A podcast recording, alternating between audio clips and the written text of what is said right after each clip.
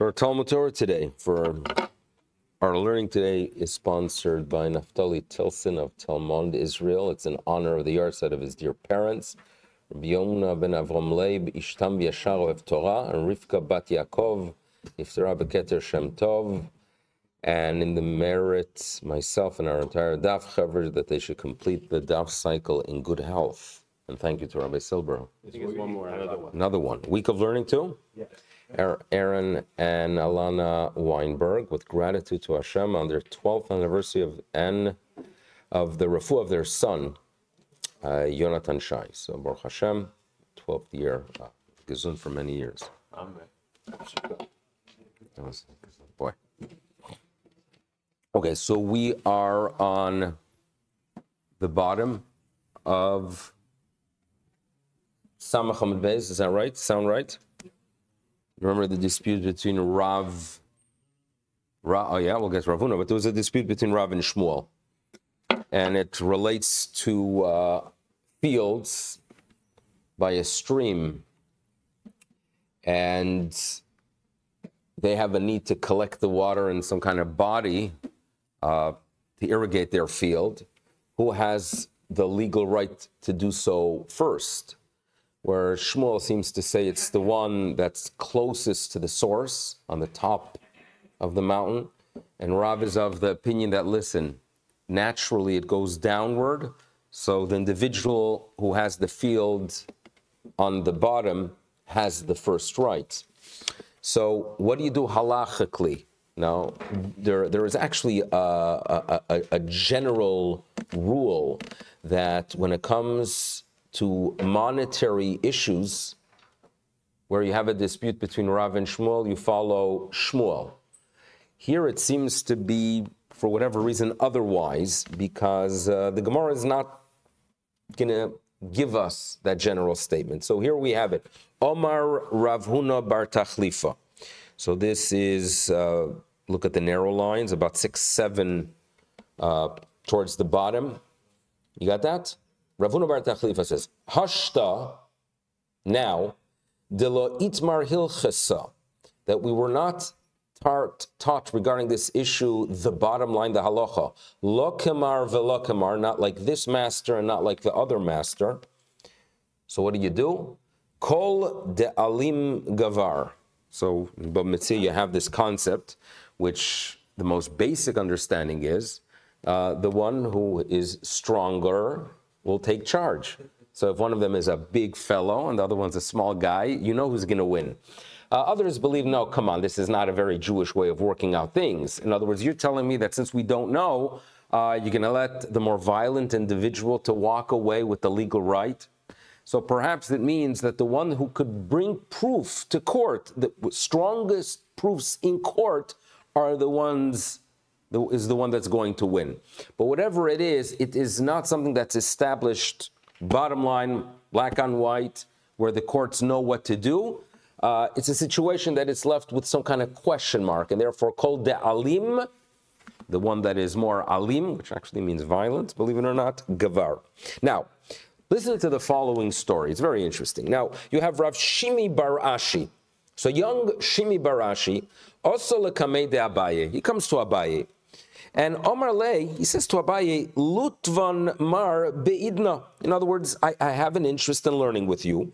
Can you set some time aside for me? Omar Lay, so Abaye responds, listen, uh, the reason I'm Abaye, the reason I'm a scholar is that I learn for myself. In other words, you cannot become a Torah educator if you don't study for yourself. And therefore, he notes, Isli idzno ledidi. I, I, I, the time is designated for myself. So he said to him, listen, okay, during the day, uh, you're, you're, you're busy during the day. You cannot go ahead and teach me.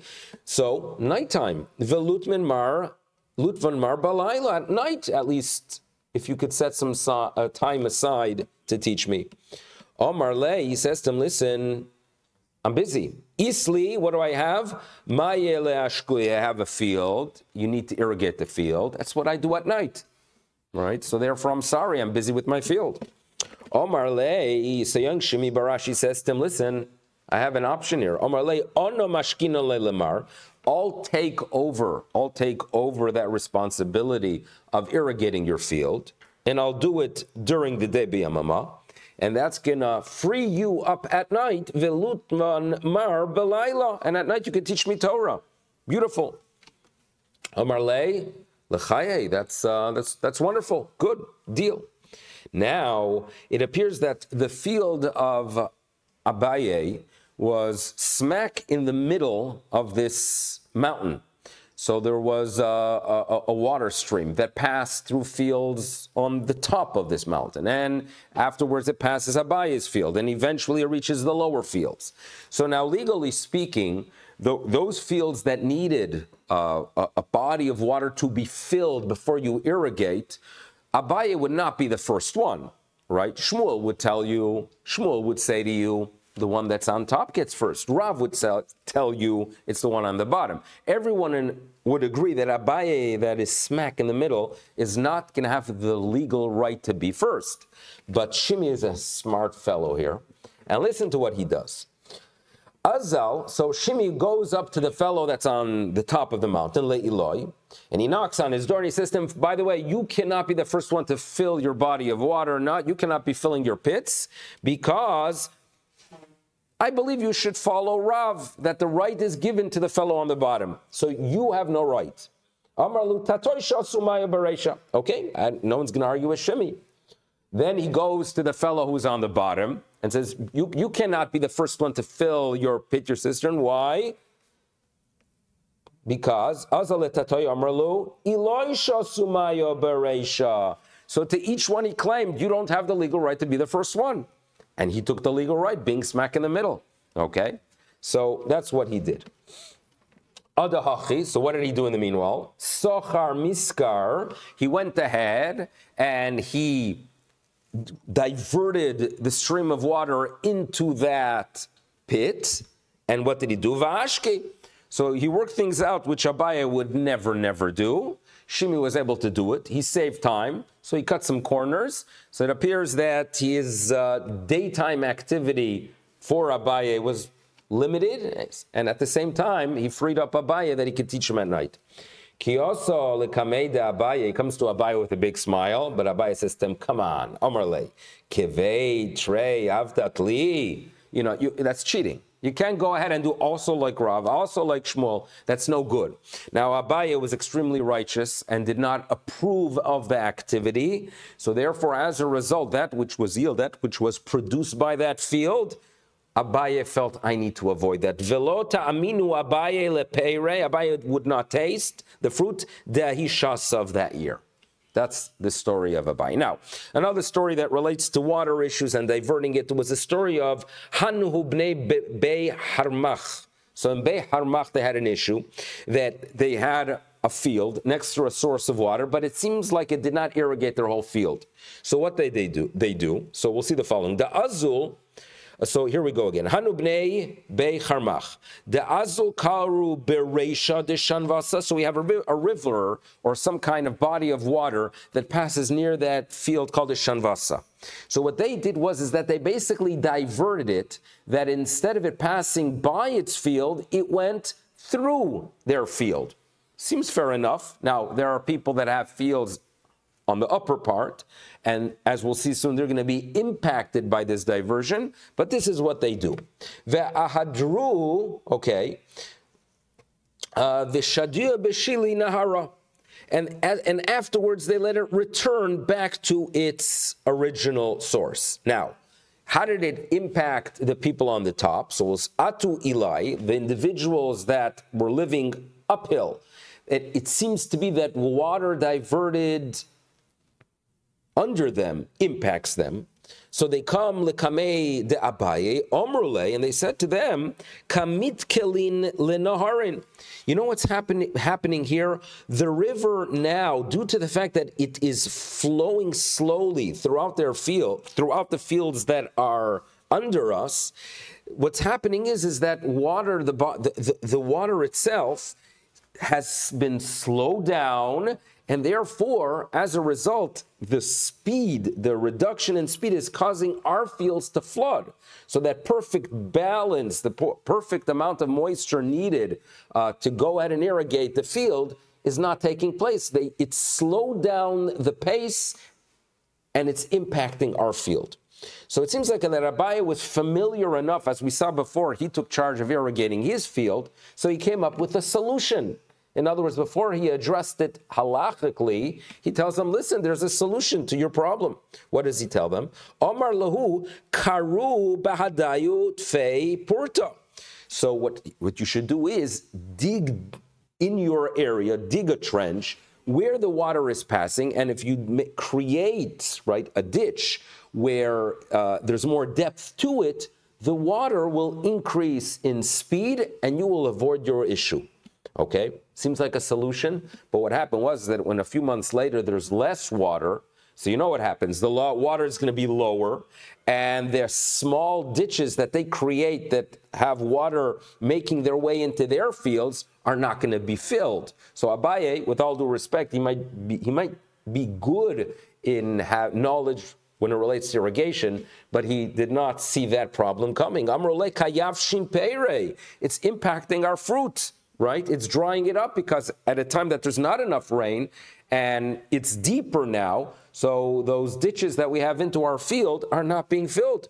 Omar he says, you know what? Now I have to address it halachically. And the people who are on the bottom part of the field actually damage the water flow. So therefore, zilu sliku nafshayu mahatam, you have to go ahead and remove yourself from the diversion because you cannot go ahead and play games with uh, this natural water source if you're going to be impacting others. Now, back to the Mishnah. The Mishnah was addressing those things that the rabbis tell us that for the sake of peace, we have to go ahead and establish law. One of them was when you have mitzudot, when you have trap for chaya ve'ofot ve'dagim, yesh bahen meshum gezel. In other words, if you go ahead and enter into an area that's really not owned by anyone, and you put up these traps, technically speaking, you did not acquire them. As we'll see soon, these are not traps that have a receptacle, there's no bet kibul, and therefore you cannot really consider it like your vessels. These were traps, for example, strings with some kind of uh,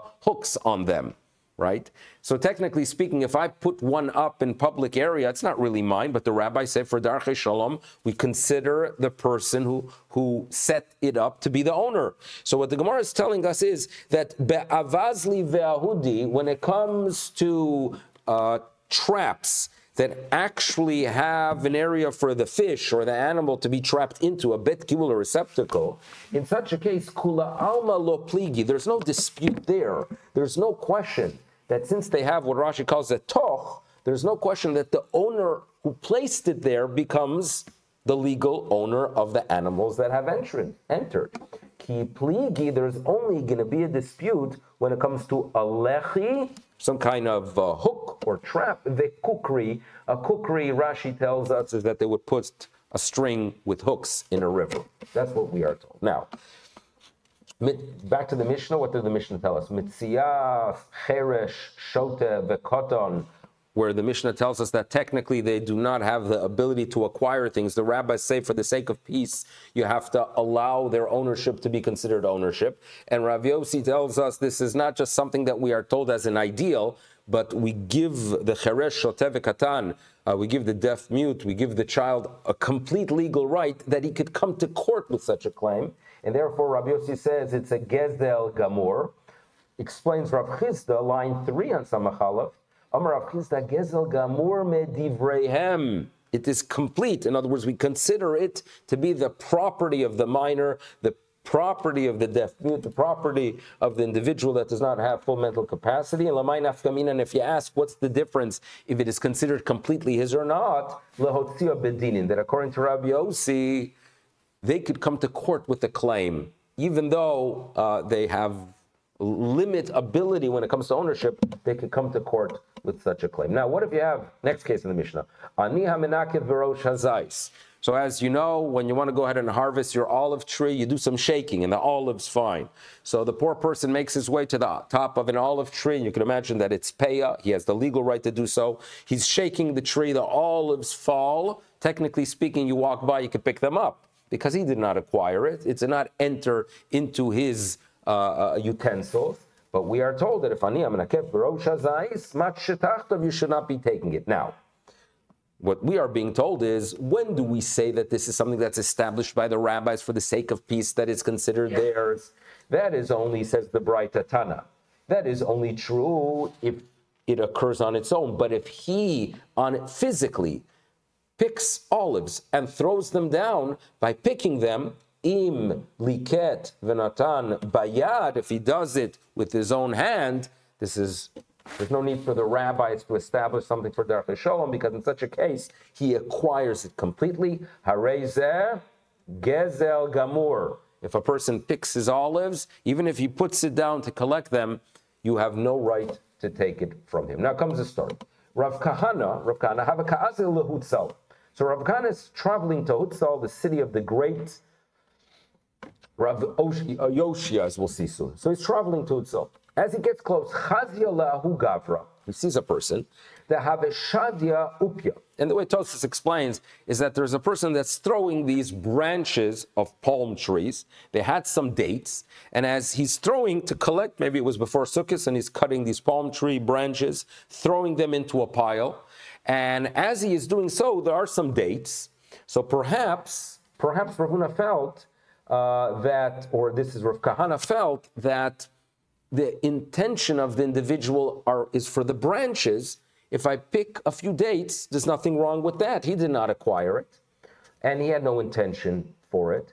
The kanatran tarmari. So a few of the dates fall off. Comes Rav Kahana, Ozal, Menakit, So he picked a few of the dates and he ate them. That's what they did in Babylonia. They ate dates. Omar lay, but the individual who was doing so said to him, You know what? You, you, have no right to do so. I wasn't just banging the tree, they did not fall on their own. I did it bayad with my own hand. And if I did it with my own hand, I acquired it. And since I acquired it, you have no legal right to take the dates. With my own hand shadisinu. I threw them down with my own hand. So what Rav Kahana notices is that this individual is a scholar. He knows the law. He knows that there's a difference between just banging a tree and allowing things to fall, which then you don't really technically acquire it. And on the other hand, if you do it by hand, it's completely yours. So therefore, he said to him, Omar le ma'asra de Rav Yoshia. You must be from the town of Oshi, Oshia. You have such knowledge, right? You must be from a community that has a leader that teaches you. Kari alei, and he said that a person like Rav Yoshia, who is sure that those in his community are knowledgeable in areas of Jewish law and halacha, tzaddik yesod olam. The righteous person is the foundation of the world. In other words, when is the righteousness in a community when its leadership is has an awareness that you have to educate others. Now, the Mishnah continues. Even though if we have funds in a community and they are designated for our own community, which although we are concerned for the welfare of humanity, the responsibility starts off with our own people. But if you have such funds and a person who is not Jewish, not a member of the community, comes and requests, you cannot prevent them. You allow them to take. And so to leket shichopeya, if there are within the community, if you have fields and there are gifts that are designated for the members of the community that need it, and others come, don't stop them. Mipnei darche shalom for uh, the sake of, of peace. Like when I was visiting Baltimore uh, during COVID, and the Star K had a service of uh, COVID tests, which were needed to get back into Canada. It was a service, from my understanding, for the community, and there were others who came as well. That was a very big Darche Shalom for the sake of peace, and it's done throughout the Jewish world that we have that sensitivity and awareness how we interact with the world. Darche Shalom. Rabban and the rabbi started in the Brisa, and this has guided us throughout the ages. We go ahead and provide for the needs of the poor, even if they are not Jewish. It's done together. Right? You go ahead, you enter into a hospital room, and you realize that, uh, you know, especially in, in, in Ontario, you had four or five people in a room, you're visiting one of them, right? And you're being sure to give them words of encouragement. Encouragement. You, there are others there that need it, even if they're not members of the community. You do so. The. You know, if lo aleinu, there is a need to bury, and obviously we have sensitivity not to bury in the same cemetery, but involvement to be sure that there's kavod hames applies to them as well, and all that is mipnei darke shalom. Okay, next Mishnah. Now,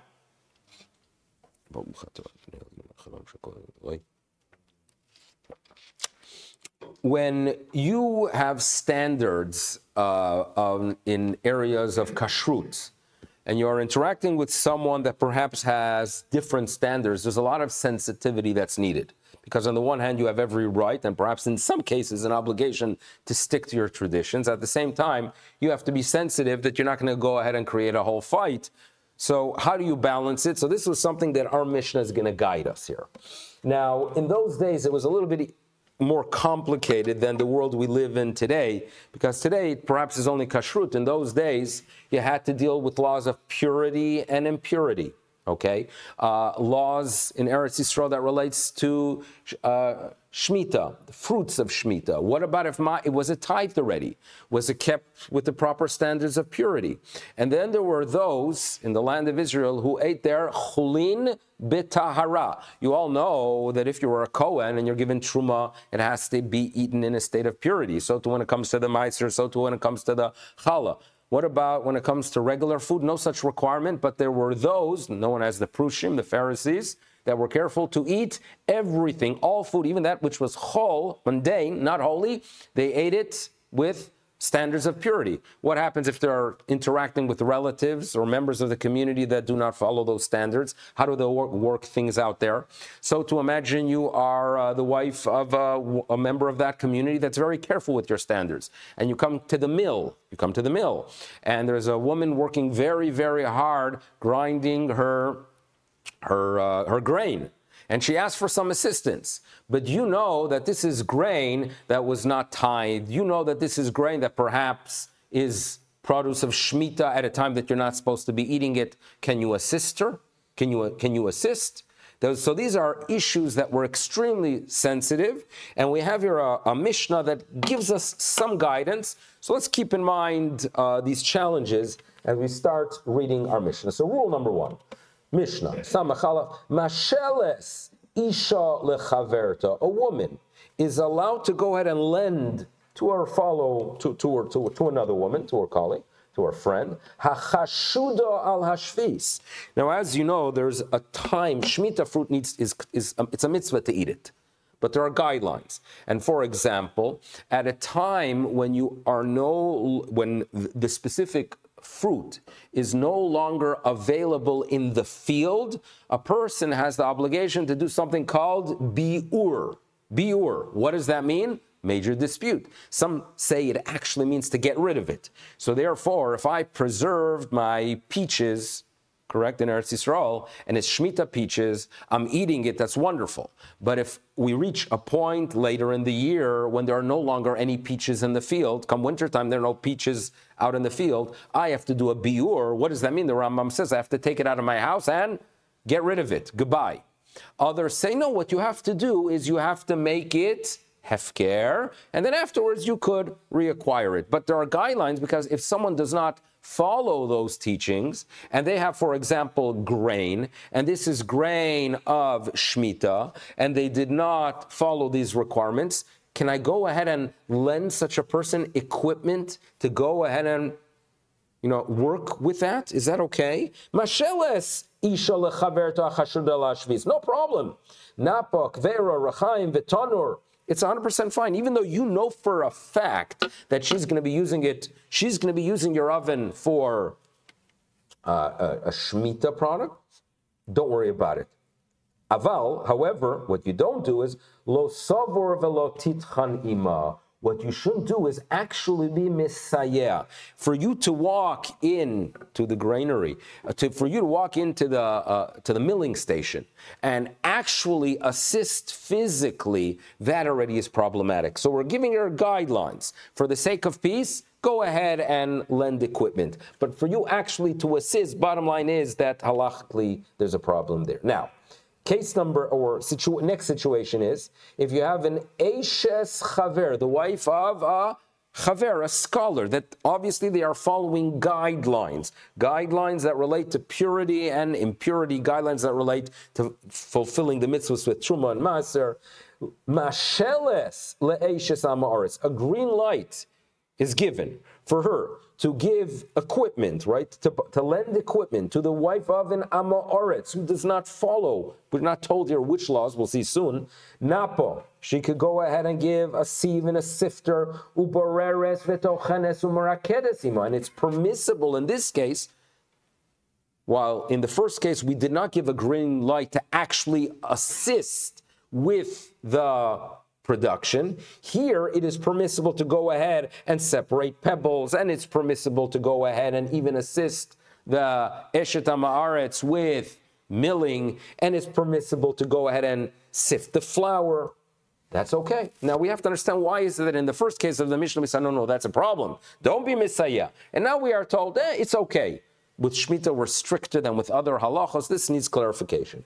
But even here, aval mishitatile tamaim. In other words, once water is added to the mixture and it becomes susceptible to tuma, as you know, things do not receive tuma unless it's a product that came in contact. It's the food came in contact with water. So once water was added, Lotiga ima should, should be careful not to touch. Lefi. Now, why is there an issue in general? Because the rule is ein machzikin yedei ovre avera. We are sensitive not to assist someone who is in the process of violating tradition, violating the law. Amru, and all which we've taught where we have been given allowances, that's elo mipnei darke shalom, for the sake of peace. And ending, in essence, the mission of this chapter, we are told. During the Shemitah year, you shouldn't be working the field. But if your fellow non-Jew is working the field, you could go ahead and give him atzlocha, wish him a good day, interact with him in a decent way, but if on the other hand, it's a Jewish person who is ignoring the laws of Shemitah, avalo yedei Israel. But nevertheless, shalim bishlomo, and you can ask how they are doing, right, at all times, even though you saying the word shalom, shalom is the name of the Creator. It is permissible to do so to all, even to pagans. Why? Mipnei darche shalom, for the sake of peace. And that's what we are being told here. Now, what we need, number one, is to clarify why is it that in case number one of the Mishnah, we are told, but be sure that you should not be actively Messiah, don't be milling with them. Case number two, we say, yeah, yeah, you could go ahead and mill with them. So ask Gemara, Maishna Reisha, Umaishna Seifo. What's the difference between the first and the second case? Approach number one is Abaye, Omer Abaye. And he says, when it comes to Shemitah, when it comes to Shemitah, it is a given that this women, due to the fact that they do not uh, follow the laws, they are processing Shemitah goods at a time that it's prohibited, and therefore you cannot be Messiah, you cannot assist. On the other hand, in case number two, What's the concern? That they did not tithe. It's not Shemitah. They are items, perhaps they did tithe, perhaps they did not tithe, and therefore, and therefore, comes Abaye and he says that in case number two, rove the majority of Ame Haaretz Ma'asrin. In other words, odds are good that it's permissible, that it's produce that was tithe, that they did what they're supposed to do. So since odds are good because rove Amei Haaretz Ma'asrin, so therefore, don't make an issue, assist for Darche Shalom. That's the approach of Abaye. Rava oh, Omar Rava says, no, no, you, you, that's not the case. Case number two is not talking about a concern that perhaps it wasn't tithed. It's not talking about a concern that it's something that's a violation of the law, but it's a violation of a standard. In other words, what we are talking about here in case number two, where we are told it is permissible to assist, it works as follows. The Am Ha'oretz that the Mishnah mentions is not someone that violates halacha. It's someone that does not follow the standards of eating chulin b'tahara.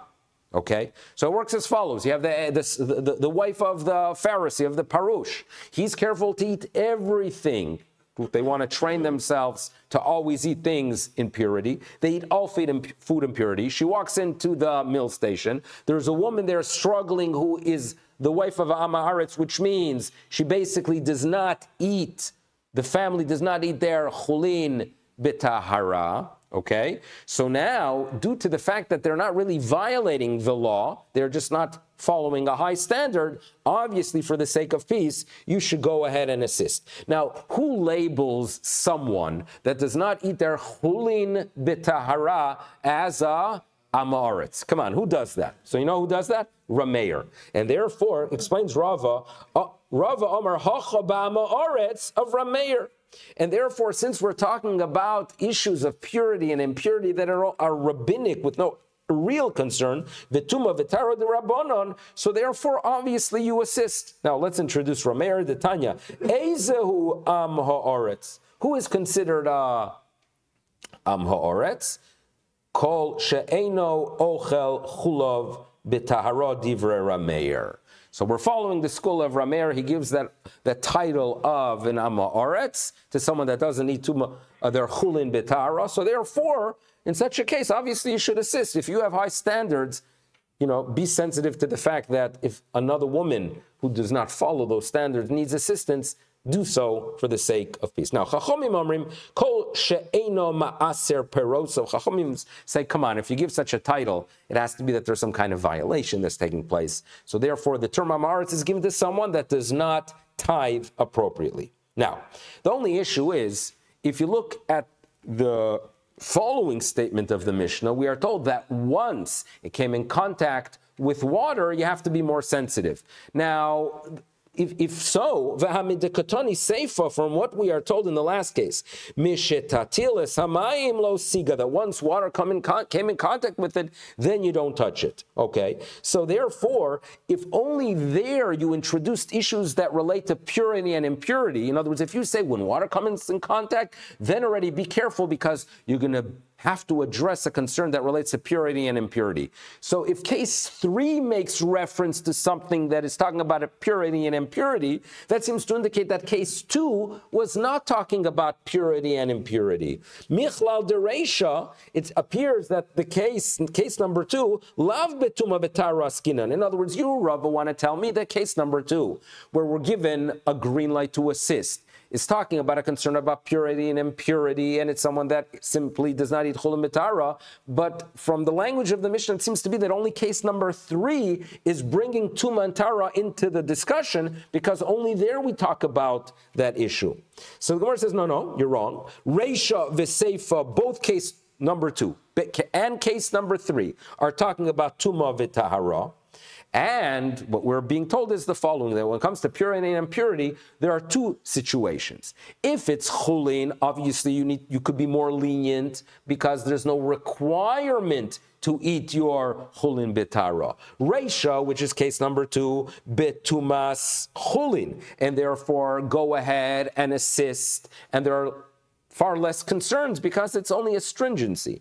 On the other hand, Seifa is talking about betumas chala. Once the water comes in contact with the flour, you have an obligation to separate challah. Challah is given to a Kohen. There are standards of purity that are required. Case number three is telling us that if it comes in contact with water, there suddenly you need to be sensitive to be sure that it is pure and therefore be sure not to touch it. Okay, now with all the information we have up until this point, seems things seem to be settled that you could go ahead and in some cases, yes, assist, other cases not. But listen to the following brisa, which is going to create an issue. Viraminiu omid base. Tochanin. It is permissible to go ahead and mill. Umafkidim. And you could also deposit. In other words, that's a concern we're going to be addressing now. What if I have something that has high standards? Okay, I have uh, uh, pure grain. Grain, I was careful that it did not become tameh. The question is, can I deposit by someone that does not follow those standards? Do I need to concern myself that perhaps they're gonna switch it? Okay, so we are told now, umafkidim, you could deposit. Etzel ochle shvis, by those who do not follow the guidelines of Shemitah. The etzel ochle peroseim betuma. It is 100% fine to deposit, okay? Now, what Rashi points out is that the word tochanin does not mean that you could assist them with milling, but what it means is that even though it's a final product and there are already requirements that relate to Meiser, for example, even though it's a final uh, a product, you could go ahead and deposit it. Worry not, they're not going to switch it. That's what we are told. But what you should not be doing, aval lo, do not assist le'ochle shavis. In other words, if you are dealing here with grain that is being processed of someone that ignores the laws of Shemitah, don't assist them. Velo laochle perosehen betuma. And so too, if they eat their uh, their fruit, their produce, right, their grain, in a state of tuma, do not go ahead and mill with them. Now, we learned in the Mishnah that milling with them is okay. There is no concern. That was case number two. You can mill with them. And here we're being told, do not mill with them. How do we deal with this contradiction? Omar Abaye, so Abaye is going to tell us the following that you should know, Hossam, that this case is talking about Bekohen HaChoshud Le'echol Truma Betuma Askinon.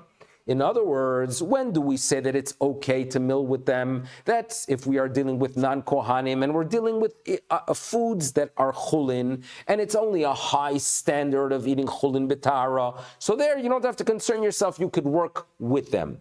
But if you're dealing with a kohen, for a Kohen, the requirement to be in a state of purity is not a stringency, it's a must. You must eat your truma in a state of purity. In such a case, and that's what we are talking about here, you have unfortunately no ability to assist them in the milling because if they're impure and they're in essence, you know, making truma impure with that action, you cannot assist. The havele tuma de oraisa. We're dealing with the Torah law prohibition.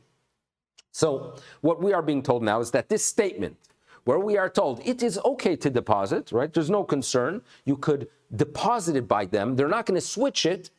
Depositing, yes. Assisting with the milling? No. Why? It's truma. And they are not careful. This, these Kohanim, unfortunately, are not careful with the laws of purity and impurity. So therefore, do not assist. But depositing is fine. Wait a second. If so, if that's your explanation, Mafkidim, you could tell me that you are allowed to deposit. Veraminil, listen to this. Mafkidim, it is okay to deposit truma. Esel Yisrael Oretz. If you have an Yisrael who's an Ama Oretz, and the Kohen needs to travel and he deposits, you know, this barrel full of grain, it's okay. You know why? Because if the Yisrael has an understanding that truma is something I distant myself from, right? They're not hamish with it, right? They're not comfortable with it. So even though he's an Amaretz, since he's in Israel, it's okay to deposit. But the Kohen, the Kohen Amaretz, since he thinks, what do you mean? I'm a Kohen. My father was a Kohen as well, and even my grandfather was a Kohen. So obviously I could touch that. What's the big deal? I'm a Kohen. There, since he's an Amaretz, you have to be aware of his attitude and you cannot deposit velo etzel konam oretz mipnei. What's the reason? Shelibo gasba. He feels very comfortable with the truma. So you, we just explained earlier that we are okay with depositing the grain by the kohen, and now we are being told that's not acceptable because libo gasba. How do you deal with the contradiction? Right? So in what case can we, yes, deposit by the Kohen? So comes Rabbi Loi, Om Rabbi Loi, Bekli Cheres. We're talking about an earthenware vessel that it is not, you cannot transfer tuma by touching it and on the outside. The only way you can impart tuma on the food is by touching it from the top. But is hamukaf samit patil, it is sealed with a string, it's sealed well. This is their t- the Tupperware of once upon a time. And therefore, since it is sealed, and you know that they did, you could, you could uh, uh, close it in a way that there's an indication that it was not opened, in such a case, there's no concern why is there no concern? He's not going to be able to touch it. There you could deposit. Well, the Gemara asks, wait a second, there's actually is a tuma that could be uh, imparted on such a situation because uh, uh, uh, consider yourself, shema tesitena might be moved, ishtonida, which does impart tuma. So therefore, the Gemara is going to say that there's a much better and more logical way to address this issue, When do you say that it is a problem to deposit it by them? That's if it already became susceptible to tuma. When is there no issue before it came in contact with water? Elo Omar Ravirmi Lokasha. There's no contradiction. Kan sharu. If they came in contact with water and therefore they're susceptible to tuma, obviously there's going to be a concern if you give it to the Kohen Amar, is because he's going to feel I have every right to touch it. Kan, and where is there no concern? Bepeiros shalo uchsharu. Okay, now, another contradiction. Listen to this. V'raminiu, listen to the following statement. Hamolach chitin letochen kusi. If someone is taking his, his grain to a, a mill house run by a kuthi, or letochen or someone that simply does not follow the guidelines of purity, harei elu becheskason, okay, in other words, you, you don't have to concern yourself that, that it was switched. And therefore, when it comes to Meiser and when it comes to Shvis, you don't have to concern yourself. Aval, where is there yes a concern? Lo letuma. But for tuma, you have to yes concern yourself. Okay? Now, this seems to be on the surface a contradiction, but it's not a major contradiction because we already mentioned earlier that if it came in contact with water, we are concerned. So, in other words, this was a, a this brisa was brought into the beis medrash here, but if you think about it, it's not really such a strong question because we were already provided an answer earlier that there are situations that you have to be concerned for tuma if it became if it came in contact with water. So the Gemara asks, "Hi, this statement." My, my rumya. What, what, what, kind of question is that? Lav ukimno bepero Did we not already explain earlier that there's a difference between if they came in contact with water or not? So you know, what's now v'tikarele my What, what was what was what were they thinking when they brought this into the beis medrash for discussion? So the Gemara clarifies that they brought this into the discussion because they want to deal with a contradiction from this statement to a different statement. They want to ask a question from something else on that statement. And here we go. We are told here, that when you bring these goods, you don't have to concern yourself that there's some kind of switch that occurred, and whatever they are, meiser shmita, you don't have to concern yourself. What we are being told, and which what seems to be indicated from the earlier statements, that concern of touching does exist, concern of switching does not exist but there's a problem because we're going to present now cases where there is a concern that the person you deposited these items that are pure, that are tithe, that are not shmita, there is a concern in some cases that the person who is hosting it might switch it around. Listen to this. V'raminu. Hanosen lechamov, so if a person has in-laws who do not follow his standards and they don't eat their food in the state of a purity, they are in Am Ha'aretz, for example, or if let's say they are Amar Aretz to such an extent like Chachomim, that they don't even tithe. So what you do is, if they don't tithe and you deposit things by them, so what you have to do is ma'aser es shunosinla, before you deposit by your mother-in-law, you have to go ahead and tithe that which was placed there. And so too, ve'ez shehu notel emeno. And after, when you pick it up, you have to tithe again. Why? What's the concern? What's the mother-in-law going to do? Right, uh, mother-in-law's right. Mipnei shechashudo machlefes. What's she going to do? She's going to see that the grain of her uh, son-in-law is uh, perhaps not keeping up its freshness. So she's going to go and switch it. Okay? So you just told me earlier that concern for switching never exists, but you bring a mother law into the picture, everything becomes a problem, right? I hope this is not post. So that's a problem. So the Gemara says, wait a second, Hosam there, kidekatani tama. There, there's a reason. There, there's a reason. So, in general, when you deposit something by someone, even if they don't have your standards, even if perhaps they don't follow the halacha, worry not, they're not going to switch it. They have nothing to gain. But when it comes to a mother-in-law hosam, there, on the other hand, there's a reason given. The reason is, Omar Rav Yehuda, Ravuda says, Rotsa hi bitakonas bita. What the mother-in-law wants is that her daughter should be living with a happy fellow and not be an agitated fellow. So she wants her daughter to be happy with the husband and the husband to be acting normally. And she's concerned for embarrassment, and it works as follows. You'd go to your mother-in-law and you deposit the grain. You come back two weeks later, and she realizes as you are approaching that the grain started spoiling. What's the son-in-law going to do? Blame the mother-in-law. Ah, you put it in the wrong room. Why did you not put it next to the dehumidifier, right? So therefore, she you know, to protect her daughter from the angry husband, and to honor, you know, that the, the son-in-law should be treated uh, in an honorable way. What's she going to do? She's going to change it, not because she wants to go ahead and make his life difficult. Adraba, she has a desire. She's interested in takonas bita, busha mechosna, and that's what we are told here. So mother-in-laws are indeed uh, special. Now the Gemara says, wait a second. And you're telling me that this is only particular to a situation of a mother-in-law. Listen to the following. Vatnan. You have a yeshiva student living in town by someone, right?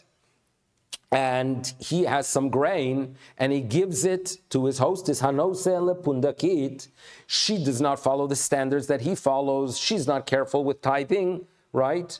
And he is. So therefore, there too we are told, Ma'aseres shunoselo, veshunotel hemeno. He has to tithe that which, right, he gives because she might eat it. And when he gets it back, he has to tithe again. Emeno mipnei shemach lefes. So you see clearly that people do switch. The Gemara says there too there's a reason. Hosam moria va'amra. There she says to herself the following: Barbe Rav the, the, student of the rabbinic school, Leichol Chamima, should eat hot. The Ona Echol Karira. So this is Rashi's reading. Rashi's reading is the following: that if she sees that there's a decline in quality, she says to herself, uh, "You know what? If I'm not going to switch it. He's going to be eating lower quality food that's spoiling, and I have better one. He's a Torah scholar. Let him eat the better the better food, and therefore she's going to switch to honor him. Now that's a nice reading of it. There's another reading of it that ah, the rabbinic student should eat good food. In other words, well, you know, he's, he's, he's, a rabbinic student living off others. You know, what's he achieving? He's not in the workplace. So sh- the cynical reading it, which some Rishonim take, is that she switch it. Well, Barbe Rab should go ahead and eat, uh, you know, karira, and Hamim. In other words, let him eat the low quality, and I'm going to eat the higher quality. Interesting two readings of this statement, okay? Ask the Gemara, la'alma you're telling me that uh, in other scenarios, there is no concern. Listen to this brisa. Let's start this brisa. Vatanya eshes chaver, a woman, a, a, wife of a scholar, tochenes eshes amaretz. It is fine for her to work together and assist in the milling. Bisman shehit mea, but that is only true if the scholar's wife is in a state of impurity. Avalo bisman shitara. When she is pure, she has to be careful that she should not be impacted by the tumah that is ignored by the wife of Amoritz. Rab Shimon ben Elazar Omer, Av bizman shitmea, even if she is impure, lo titchan, she should not go ahead and be milling with Eishes Amoritz, mipnei shechaverta, because the wife of Amoritz, no senes lo cheles, she feeds her okay, which indicates that the Eishes Hamaretz is actually going to be taking grain that belongs to someone else and feeding her. So obviously, you see that people are not sensitive to the property of others. You know, just just to, to finish off this discussion, there's an, a fascinating uh, Chazon Ish that I think would be uh, quite beneficial for us uh, to understand. You know, we we had a situation in the Mishnah where allowances are given, right, for you to go ahead and give equipment to someone that is not following your standards, right? Even though they may use it uh, for things that are prohibited. Allowance is given to work together, to be tochenes in some situations, right? Where they there might be a violation, and the Gemara says, don't worry about it, says Abaye, because Rov Ame Haaretz Ma'astrinhen. So when does the Chazon Ish, why not just be Machmir? In other words, we're dealing here with issues. Uh, Chumrah is a good thing. Says the Chazon Ish, you, you cannot go ahead and be machmir. Listen to his words. Because if you're going to be machmir, right, and just not do it, you're violating something else. Because by being machmir and not assisting and not treating them with decency, nimna chesed v'darke chaim matzmeinu umehem. If you're going to be machmir, you know what you're going to be causing? Machlokas. Okay. V'chayovin anachnu, he writes, we have an obligation, Maybe they're not following our standards, but we have an obligation to go ahead and be sure that they are living and taking care of their needs and doing good for them. And how much more? So kol sheken shelo leharbot sina. So therefore, this is a situation. Don't be machmir if your chumras are going to bring about a sina and a hatred. Incredible words. And therefore, it is something that Chazal teach us. Lo nigro michsholim yoter gdolim. And therefore, it is important lehatir bisafek. And therefore, what the rabbis want is, in such a case in doubt, be sensitive to the shalom. And that's what we are about. Ishkach to everyone. Keep up the good work and have a wonderful day.